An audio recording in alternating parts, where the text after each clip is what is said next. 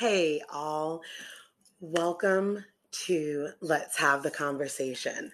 So, today I was completely and utterly thrown by last night's events in Atlanta, Georgia, in which a young man was uh, arrested for reckless conduct. And on him, in his possession and on his body, he had two long guns and three handguns, I believe. And he was inside of the Publix at Atlantic Station. So, presumably, you know, this was a white man about to have a mass shooting, and everybody was up in arms. And my argument at the time was we have got to really be mindful of emotions crossing over into legality and how it allows, you know, our personal rights to be infringed upon. Come to find out, the young man is a 22 year old black man. And that was exactly my point. Gun control inadvertently affects black people more harshly. So, everybody may be like, oh no, this is absolutely awful awful, awful, awful. We've had so many mass murders. People can't walk around with guns and all of these emotional statements. And you are absolutely allowed to feel emotional. You are absolutely allowed to feel scared. But what we are not allowed to do is allow those emotions to guide political fodder and laws that really do infringe upon your own rights. So let's start from the beginning here and paint a picture. He's in Atlantic Station. Atlantic Station is a huge live, work, play place. There's Old Navy and Nordstrom and a huge movie theater. There are people's condominiums, California Pizza Kitchen. There are IKEA's right around there and adjacent to. Uh, they hold public festivals. Um, in the back area of it, this is just like an absolutely huge live work play space. Why am I mentioning that? Because some of this is why would you walk into a Publix like that? Obviously, you know, you have bad intents. And then the issue comes in is how those emotions get played out legally on Black bodies. There's no way to measure intent. So, though this man was, and I say young man, I should say, because he's 22 years old, he's a child in my eyes. I have a child older than him. So, for me, very much a child. He is in Publix. He legally owns his weapons, legally is allowed to carry because he has a carry permit, and long guns in Georgia gun law don't need a carry permit. So he is lawfully carrying his handguns, lawfully carrying his long guns, goes into Publix, steps out of Publix, and is arrested because of a concerned citizen.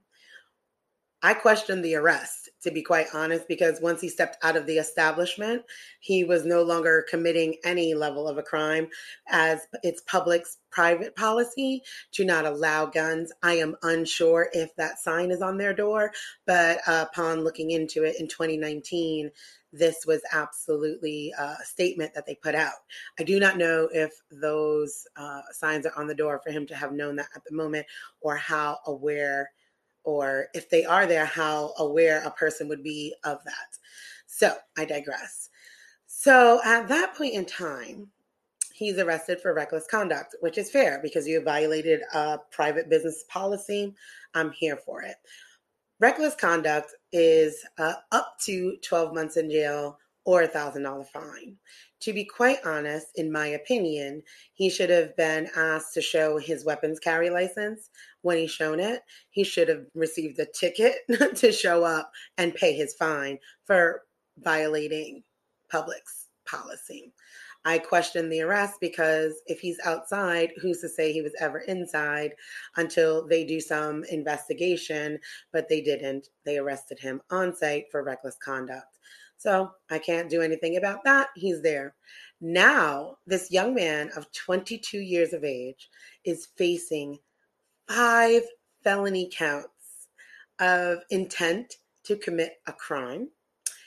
And when you have a crime such as intent that makes your weapons that were once legal a moment ago illegal now. So, five felony counts of gun possession. So, this young man of 22 years of age is facing five felonies, which could easily mean his lifetime.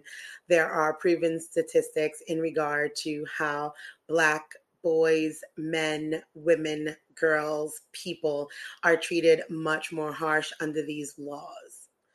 So now let's go back to painting the picture. Atlantic Station is a public play, work, live space. In there, and adjacent to and or adjacent to is a lovely gun range. And they are like state of the art chick-fil-a serving. It's the disney world of shooting range. And not many shooting ranges are equipped for long guns rifles ar-15s anything that you cannot carry in your hand is a long gun.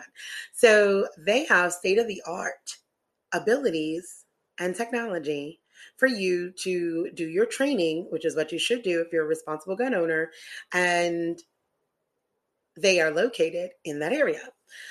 Why is that important to say? Well, for me, it's important to say because when you ask yourself the question, why would this man have all of this weaponry, this artillery, this this, this military grade weaponry, all of these interesting and colorful descriptions of long guns and handguns, which is just the simplest way of doing it. Um, you need a reason, right? I kind of like to go back to very simple things. So, third grade reporting asks us who, what, why, where, when, how, all of that stuff, right? So, who do we have here? This is a potential situation, right? Because we don't have all of the facts. What we do have is um, an over emotional public and an overzealous political nightmare. Um, considering two days ago now, the president himself was seeking no knock seizure warrants, I'm really concerned about the president precedents that this will set. So anyway, why is this important? We have this young man who could potentially be leaving this really amazing gun range that allows his long guns and his practice and training of how to use and operate his weapons, you know, safely. And let's just say he's driving and he's leaving and he's like, damn, I got to go to the bathroom so he stops, parks, he goes into the bathroom. A concerned customer sees him and is like, Hey, there's a guy in the bathroom, and he has one of those weapons of mass destructions, which is what they call AR 15s, and you need to call the police. The young man with his long guns and handguns uses the restroom, walks out of public, Publix, and is arrested. So I'm trying to understand the intent here on what? He wasn't walking around. Of course, they threw in for sprinkles a suspicious package, um, but we have not heard anything uh, with specificity in regard to that. And I would dare to say that someone who is um, carrying five different weapons, um, not to mention a knife uh, and wearing body armor, wouldn't need to plant a bomb. But that's just me. So, anyway, moving along from there, um, what is the intent? And what does this mean to the everyday person, the everyday weapons carrier? Well, this means if you look like you may be able to be in a commission of a crime, apparently you could be stopped and charged with felonies. Why is this more dangerous for Black people? I mean, if I have to answer that, then maybe you're just not paying attention to the history of America. But I'm going to go for it. Black people, we are arrested, murdered um, at higher rates in regards to crimes, you know, um, in any area. Our it's like seven times more likely in many things. So, this is why this is dangerous. What I'm more concerned about is how we are not seeing white America and white men in particular, honestly, I'm really wondering where they are in this. And where's the NRA when a lawful gun owner can be picked out because he had to go to the bathroom with his legally carried weapons and is now facing felony gun charges? How is this fair? Who does this serve? And how damaging is it? When you pair that with a president trying to get no knock seizure warrants, this is not safe for any of us. And solidarity is absolutely needed. You know, this is where it comes down to Black Lives Matter and why Black Lives Matter. It's really a simple concept. It's not to say all lives don't matter. Obviously, all lives matter. That's humanity. Why Black Lives Matter is because as far as legal protections and humanity, we are seen as the very least within society. And I'm not a fan of opp- Oppression Olympics, but I am just stating facts and historical truths and current truths. And when you have a life so blatantly forgotten, so blatantly pushed aside, so blatantly forgotten and tossed away, it sets the bar and the precedence for all life. Because what they could do to one, they could do to all.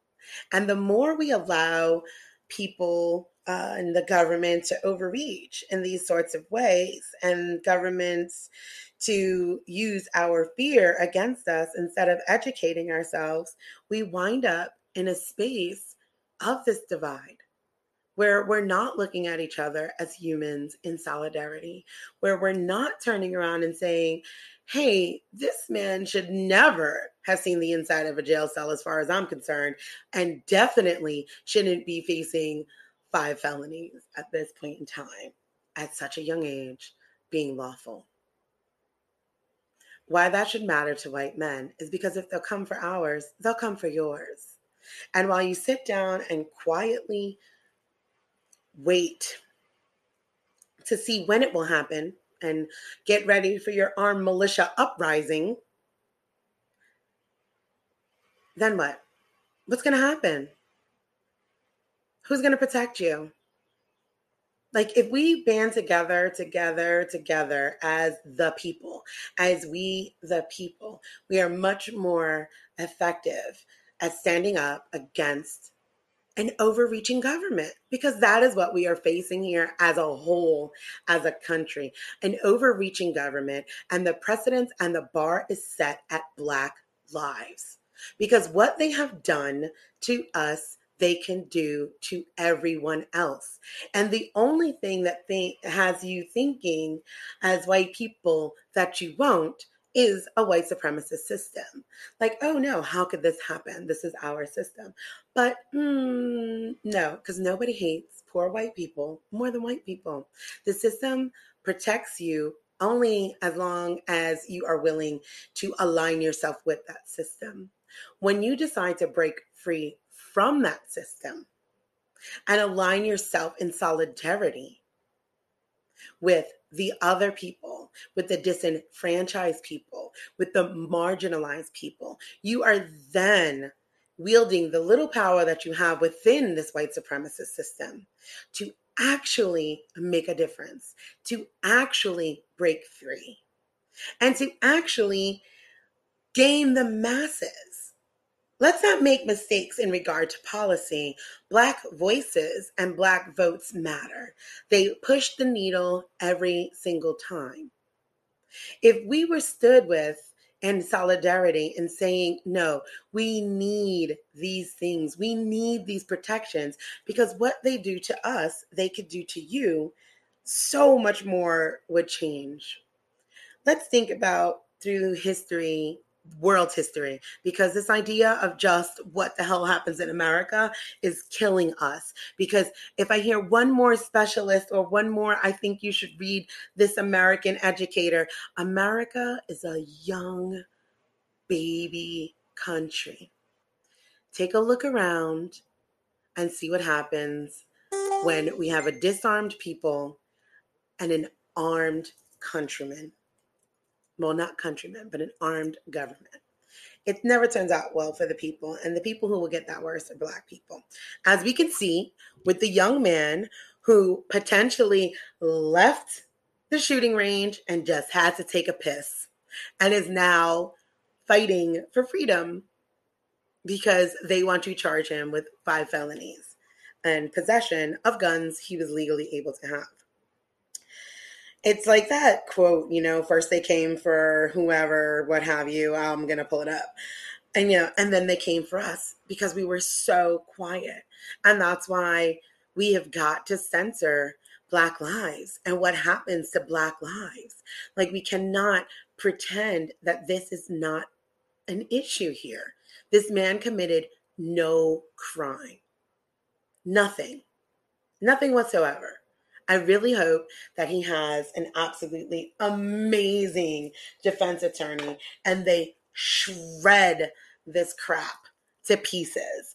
Because if this precedent is set, if we are now going to be law abiding citizens having carry permits and can still be arrested and charged with felony counts of possession and intent. Nobody is safe. Do not think that this will just be an isolated issue. Oh, well, he's black. So, you know, eh, that doesn't matter. They will come for yours too. They will be able to do so because you stood silent. So, my biggest issue in question here is where the hell are the 2A, don't tread on me, come and take mine, NRA toting, white men rush to Capitol people at in defending this young man's lawful right to bear arms and carry them legally? Where are you at in the struggle? Where do you stand in solidarity? Are you so comfortable in your whiteness that you think it would never happen to you because your white president is out there trying to get no knock warrants to seize your weapons? And you are silent, and that is a problem. If we do not stop these divides, these color lines, and get into true community, true solidarity, we will never break the system that has the power to oppress us all. People without their weapons and an armed government become slaves. Just take a look, breathe for a second, take some accountability that many ancestors of your own were slaveholders. Do you think that was because they were able to capture armed men or unarmed men? Do you think it's been a mistake that the only gun control that has come about in this country was to ensure that Black people didn't have access to guns?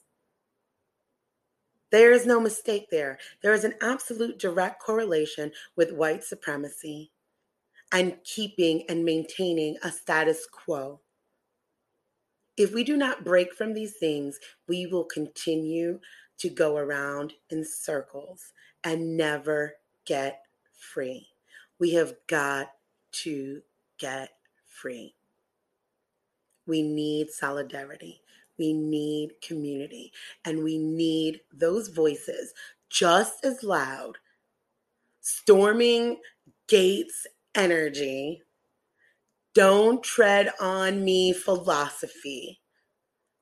You know, all of those things, we need that for this young man because he is the face of what can happen in America.